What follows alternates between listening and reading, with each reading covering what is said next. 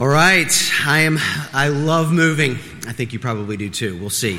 But I seem to always be moving. My wife jokes with me that even if I'm not in one spot, I'm actually still moving. My legs are bouncing. I'm, I'm going.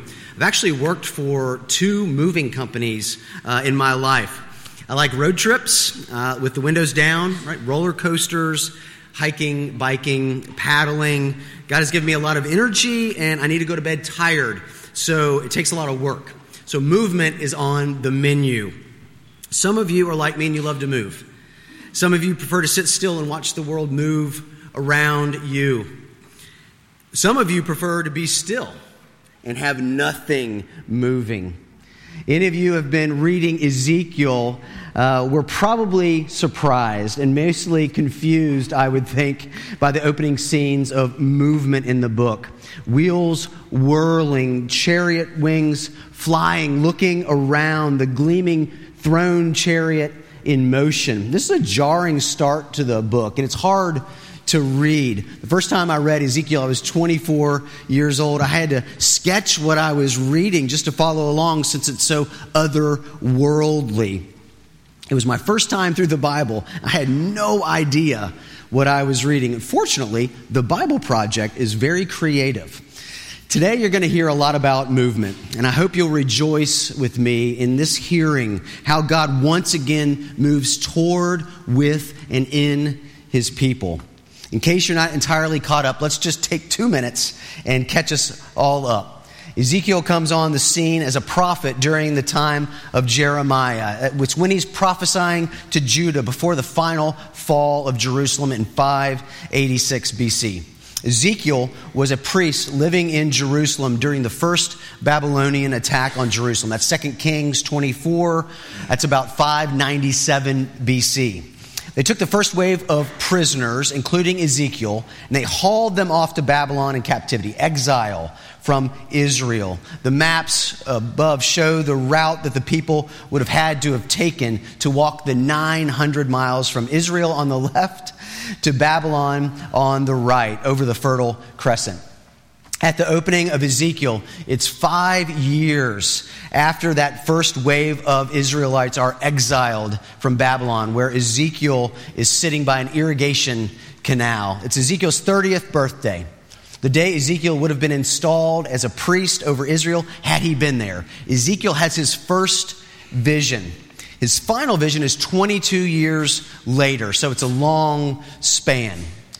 Why do we read Ezekiel? Because God never leaves his people.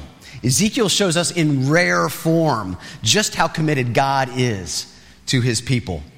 The lengths, the breadths, the heights and depths God is willing to go. He's committed to go for you and me. And if you're anything like me, you need God to go deep for you into the pit and the mire to pull you out. As far as the east and the west, which never stop, you need Him to go there for you. If you're here this morning and you are a sinner, this book is for you. If you need mercy and grace, this book is for you. If you think you're pretty good, you kind of got things handled, you're not sure what the big deal is, this book is for you. if you're sure God could not possibly love you after all the things that you've done, this book is for you. If you don't think there is a God, or maybe there is, but he doesn't really care, or he doesn't isn't good, well then this book is for you. So today in the book of Ezekiel, we're going to see a lot of movement, and it gets worse before it gets better. Let's read first in Ezekiel 8, verse 6. And he said to me, Son of man, do you see what they are doing? The great abominations that the house of Israel are committing here to drive me far from my sanctuary. But you will still see greater abominations. And he brought me to the entrance of the court, that's the court of the temple. And when I looked, behold, there was a hole in the wall then he said to me, Son of man, dig in the wall. So I dug in the wall, and behold, there was an entrance. And he said to me, Go in and see the vile abominations that they are committing here. So I went in and saw, and there engraved on the wall all around was every form of creeping things and loathsome beasts and all the idols of the house of Israel. And before them stood 70 men of the elders of the house of Israel. Each had his censer in his hand, and the smoke of the cloud of incense went up. And he said to me, Son of man, you have seen what the elders of the house of Israel are doing in the dark, each in his room of pictures. For they say, The Lord does not see us, the Lord has forsaken the land. He said also to me, You will see still greater abominations that they commit. Then he brought me to the entrance of the north gate of the house of the Lord, and behold, there sat women weeping for Tammuz. Uh, it was a god that they placed in the temple in Jerusalem. And verse 16, and he brought me into the inner court of the house of the Lord, and behold, at the entrance of the temple of the Lord, between the porch and the altar, were about 25 men with their backs to the temple of the Lord and their faces toward the east, worshiping the sun toward the east. And then he said to me, Have you seen this, O Son of Man? Is it too light a thing for the house of Judah to commit the abominations that they commit here? That they should fill the land with violence and provoke me still further to anger? Therefore, I will act in wrath. My eye will not spare, nor will I have pity. And though they cry in my ears with a loud voice, I will not hear him. This is a lot, right? But guess what? This is the word of the Lord. Thanks be to God. I said that we are going to see a lot of movement in Ezekiel. So, first, let's focus on moving in. We see in Ezekiel 8, the Israelites moved their idol worship into the temple. This is the worst thing that we've seen so far in the Old Testament. And we saw the high priest Aaron make a golden calf for the people at the base of Mount Sinai was while Moses was up top, up top getting the law from the Lord. We've seen judges and kings do monstrous deeds of idolatry, even full on adultery and murder and collusion with other nations because they did not trust Yahweh. All that was bad, but we've not seen it this bad yet. Why would this in chapter 8 grieve God? he gives Ezekiel and us four scenes to depict exactly why this would grieve him so. I didn't read it, but verse 6 commented on it. The first scene is verses 3 and 5 of chapter 8, the image of jealousy. This is a statue that the people have set up, most likely Canaanite god Asherah, right outside the temple. And this provokes God to jealousy. The problems are consistently and constantly calling the people out. God is calling them out of their whoredom, is the word that he uses. Uh, that's chapter 6 where that hits really hard. Uh, this week we read chapter 16 and 23. If you're circling that word, you're circling a lot of that word over and over. God will not share his worship with other gods, it rightfully belongs to him. So he talks about it like a spouse cheating on another spouse. Israel is cheating on Yahweh. The next scene, verse 12 that we read, has the 70 elders offering incense to idols in a secret chamber. And here's the contrast that Ezekiel is making. In Exodus 24, it was 70 elders of Israel who received this unique privilege of seeing God. And later, they were each given the same spirit as Moses. In Numbers 11, 70 elders. Don't miss it. God is specifically giving Ezekiel the vision of this full circle betrayal by Israel of Yahweh and these new 70 elders. Why did they do this? They felt like God had abandoned them. They thought it might help them out. In the third scene, the women are weeping for Tammuz, a Babylonian ritual here in verse 14 that was supposed to help with fertility.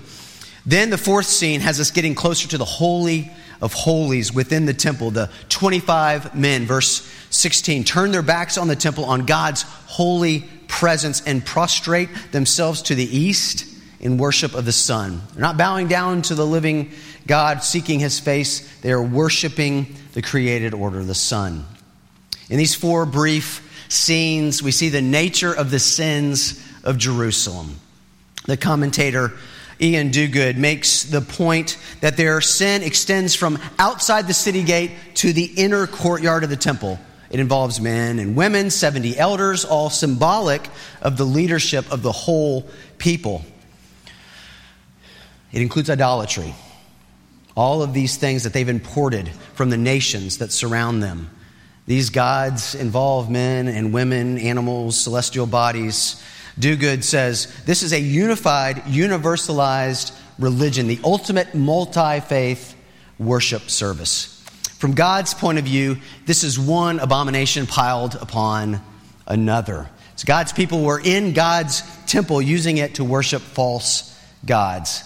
Now, bear with me, this is no true comparison, but just think how furious Clemson would be in Death, if Death Valley were filled with fans dressed in garnet and black from head to toe, chanting cheers, singing praise of Cocky and the General, the new name for Sir Big Spur, right? If you were following along this week, worshiping there right on the field, maybe even sacrificing the tiger and the cub on the 50 yard line, like actually killing them. Israel rejected the God they were called to worship. They chose a different God. They actively pursued those gods in the place of the holiest of Yahweh. Culture today, as it always has been, is pluralistic, right? It's practical polytheism. It's a mix and match, whatever you want approach. Again, Iain Duguid. The Bible urges us to consider that the choice facing us is not between equally valid methods of expressing our spirituality, but between truth and falsehood, between worshiping the God who created us or bowing down to abominations that are not gods at all. What are you tempted to bow down and worship? Maybe good things, right? Like your God given talents or your family. Maybe pleasure or success. I think we see it in the polls. An overwhelming number of Americans believe in God's existence and in the Bible as His Word, yet they never go to church. They never read the Bible. And that might be you. This could very easily be you, even though you are sitting in church at this moment very early on a Sunday morning. Perhaps you and I, we created a religion to fit our own preferences. Could it be? I think we have to ask ourselves that. The movement in these passages and in Ezekiel doesn't stop there. The people moved in, bringing their idol worship into the temple, and then something even more shocking happens. Our second point moving out. The glory of the Lord moved out of the temple. Wait, what?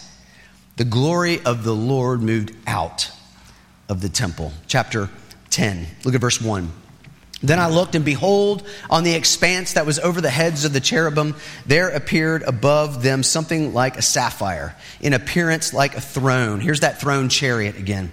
And he said to the man clothed in linen, Go in among the whirling wheels underneath the cherubim. And he went in before my eyes. Verse 4 And the glory of the Lord went up from the cherub to the thresholds of the house. And the house was filled with the cloud, and the court was filled with the brightness of the glory of the Lord. Down to verse 18.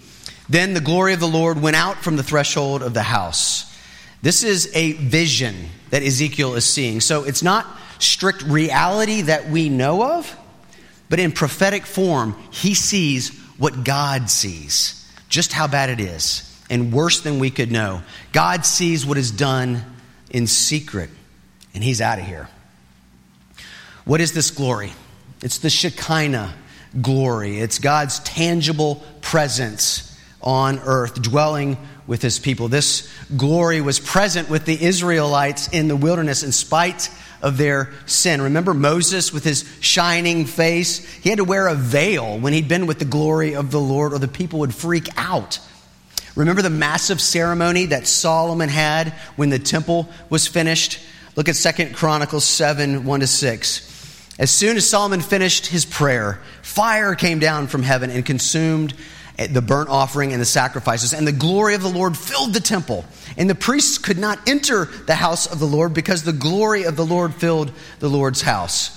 When all the people of Israel saw the fire come down and the glory of the Lord on the temple, they bowed down with their faces to the, to the ground on the pavement and worshiped and gave thanks to the Lord, saying, For he is good, for steadfast love endures forever.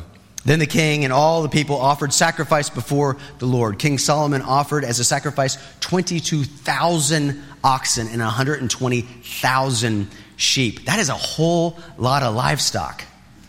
Can you imagine the blood? Why does there need to be sacrifice? Why blood? It symbolizes the people's need for atonement, for the forgiveness of their sins, washing away all of that guilt that they have because we, they are sinners. God used this as a visual display for the people so they could know that they're sinners, that they could repent, and they could come back to God. When God descended on Solomon's temple, it was a big deal. And now he's leaving that temple. When we forget that we are sinners and we don't repent, we thus further move away from God and we spiral downhill like a mad fiend. But this doesn't happen overnight, right? God said it about Sodom and Gomorrah in the times of Abraham. It had reached its full measure of sin. And so too the Canaanites in Joshua's time of the conquest. Their sins had reached the full measure. And now Israel, God's people, and the land given by God says their sin has reached its full measure. They've reached rock bottom. This is why God left the temple. One commentator wrote, The Lord waits long to be gracious, as if he knew not how to smite. He smites at last as if he knew not how to pity. When judgment fell on Canaan, it was swift, inexorable, completely lacking in pity. Now, the new Canaanites, Israel, will experience the same inexorable wrath of God. We balk against this view of God. It might be why you've had trouble struggling, maybe even with reading the Old Testament. This is the same God of the Old and the New Testaments. In the New Testament, the object of God's wrath, upon whom his wrath poured out, his son, Jesus, not us, not his people, the New Testament is even more grisly than we can imagine because all of his wrath fell on one person, one man. We often think that God's not as bad now as he was in the Old Testament, but it's not true. He's consistent, he's merciful, he's gracious, he's slow to anger. And if we take that stance that God was kinder in the New Testament, then we miss just how much his total, full, complete wrath poured out on his son, Jesus, for my sins, for your sins, for all the sins of his people throughout time, past, present, now, and for far, far, far into the future. This wrath caused earthquakes, the sun to hide its face, the curtain of the temple tore in two from top to bottom. Jesus on the cross. So many have missed him. I beg you not to miss him. Jesus, God's Son, was the way the Father had to release his wrath that had been building since Adam and Eve in the garden disobeying him. So, our task now is to preach the gospel to all nations, to win our enemies over with deeds of kindness, of love, of hope, because the last final judgment day is coming. One day this will happen. Folks will be taking their kids to school, doing some last minute shopping, maybe planning a trip to the lake, and the Lord will descend from heaven with a cry of command, with the voice of an archangel with the sound of the trumpet of God. 1 Thessalonians 4 16. Those spared on that final judgment day will be like Ezekiel's remnant, right? Who sigh and mourn over the abominations that surround them. That's from chapter 9, who've been marked with the name of the Lamb and of his Father. For the rest of the people of this world, God says it's going to be nothing but eternal fire. So, if you're wondering where the term fire and brimstone came from uh, in this relationship with preaching and preachers, I think this is one spot for sure, right? It's a warning, it's also a plea. God is slow to anger, slow to wrath, but his slowness, his patience will not last forever. So, he says, Come to Jesus, repent, and believe. I went to Israel in June with the trip from the church. Uh, we're going again in a couple of years, and I highly recommend uh, that you go. It will truly change how you read the Bible, how you understand the people of the Bible, the stories, and the places. Each night uh, we were in Jerusalem. A group would go to the western, the Wailing Wall. Uh, it's part of that exposed Temple Mount. That portion dates from the second temple period. What's left of the retaining wall uh, from over 2,000 years ago. And that was the, the temple that was destroyed in 70 AD, right, by the Romans. So that wall there in the Jewish quarter of Jerusalem is the most holy, sacred site of Judaism. The Temple Mount is controlled by Muslims. The gold dome of the rock, that mosque, is the famous picture that you, you saw up there. So the Jewish folks have that wall. Well, day and night, there are Jewish folks at that wall praying. What I noticed this time in Israel was a sense of worship there at that wall. And it was sad thinking about those highly orthodox Jewish men and women praying that Yahweh would return and give them their temple back. It's sad. It was sad. It was hard to watch. Imagining the Jewish people reading Ezekiel's book of prophecy and watching the glory of the Lord leave the temple. Then Ezekiel has another vision in chapters 40 to 48. You'll get there. Don't worry about that. But it's of a new temple. It's much bigger than the first and second temples that were built. All that to say, if God is not bound to the temple, he's not bound to that wall. And the people and their idolatry moved into the temple. It finally triggered God glory and he moved out of the temple. It was shocking. But then something that no one even dreamed to think would happen, something glorious, something amazing. It was God moving with his people. Third point God himself moved to Babylon to be with his people, those same people who rejected him again and again. Chapter 11, verse 1. The Spirit lifted me up and brought me to the east gate of the house of the Lord, which faces east. And behold, at the entrance of the gateway, there were 25 men, princes of the people. And he said to me, Son of man, these are the men who devise iniquity and who give wicked counsel in the city. Verse 5. And the Spirit of the Lord fell upon me. And he said to me, Thus says the Lord, so you think, O house of Israel, for I know the things that come into your mind.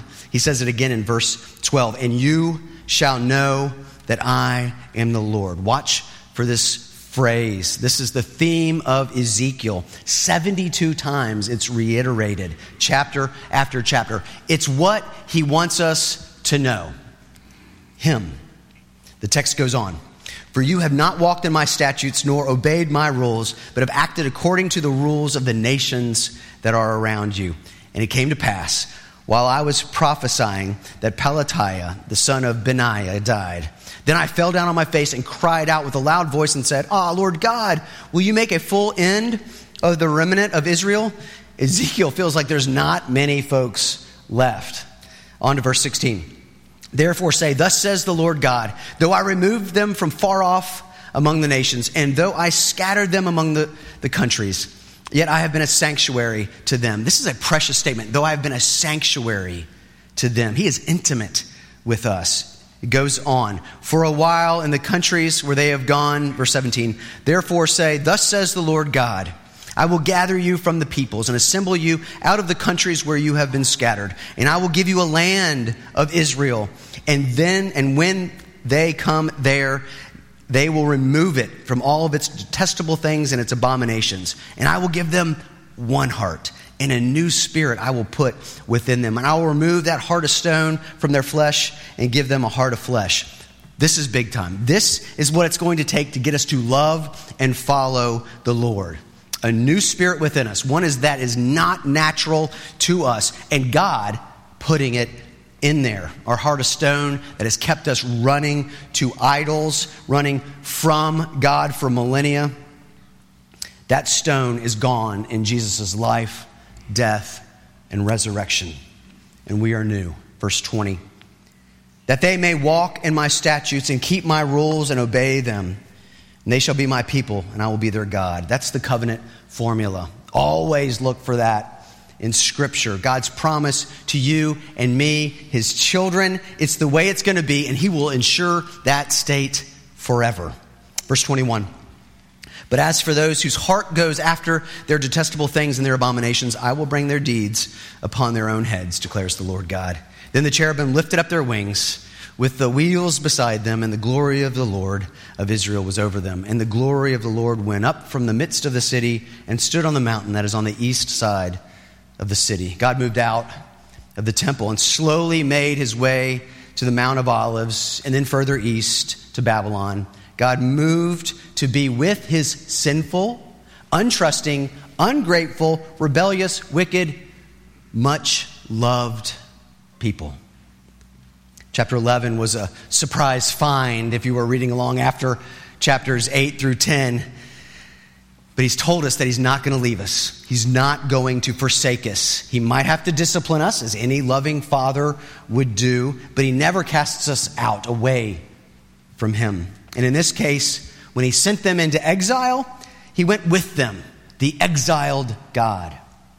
Exile is designed to produce God's people pure and holy, obedient to him and his word with delight not out of duty.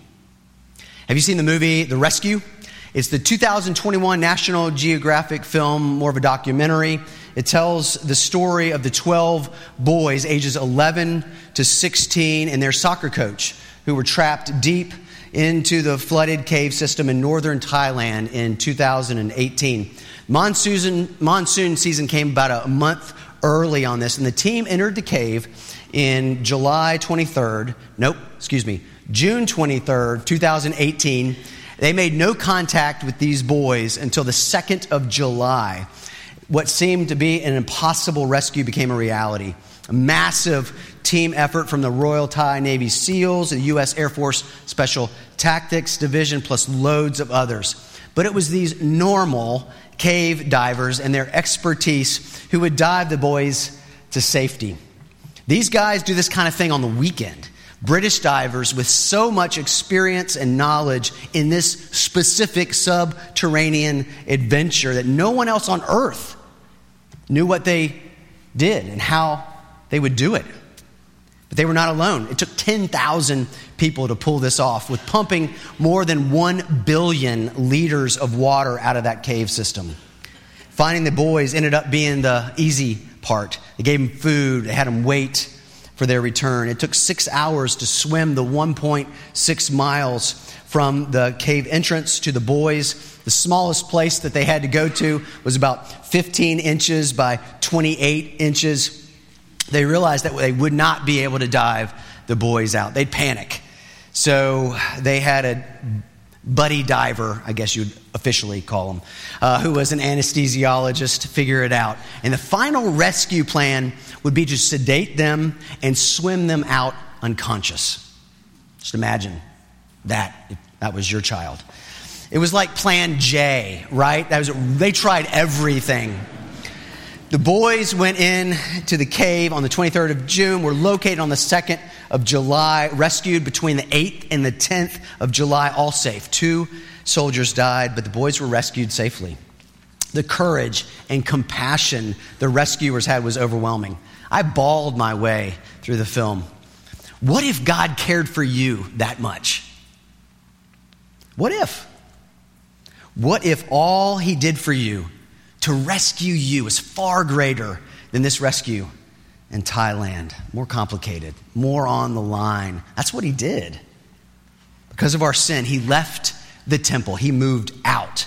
Because of his love for us, he moved with us to where he sent the Israelites. And just like Jesus left his Father's side in heaven to come be with us on earth, this movement in Ezekiel was signaling what would come to be. The church is the bride of Christ. His Spirit indwells His followers. We are new creation. God does not live in a house any longer. Not this building, not any other building. His Spirit lives in you and me. We are the church. The end of Ezekiel, chapters 40 to 48. I think Ezekiel is seeing what God is showing him this new vision, this new city where the temple is the Lord. There's no temple building, He's far bigger than that, and the city contains all of God's people. Ezekiel's vision, this is Edmund Clowney, is precisely a vision of a heavenly truth that found its earthly realization in the incarnation of Jesus Christ. It is not so much that Christ fulfills what the temple means, rather, Christ is the meaning for which the temple existed What if what we are seeing, this movement in chapters 8 to 11, is about God doing something new, moving with his people in their true need? God really cares. He knows you're a sinner. That's why he came.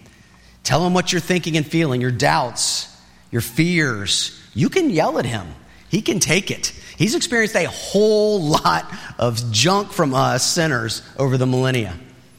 I think you will find him surprisingly kind and loving and patient and faithful to you.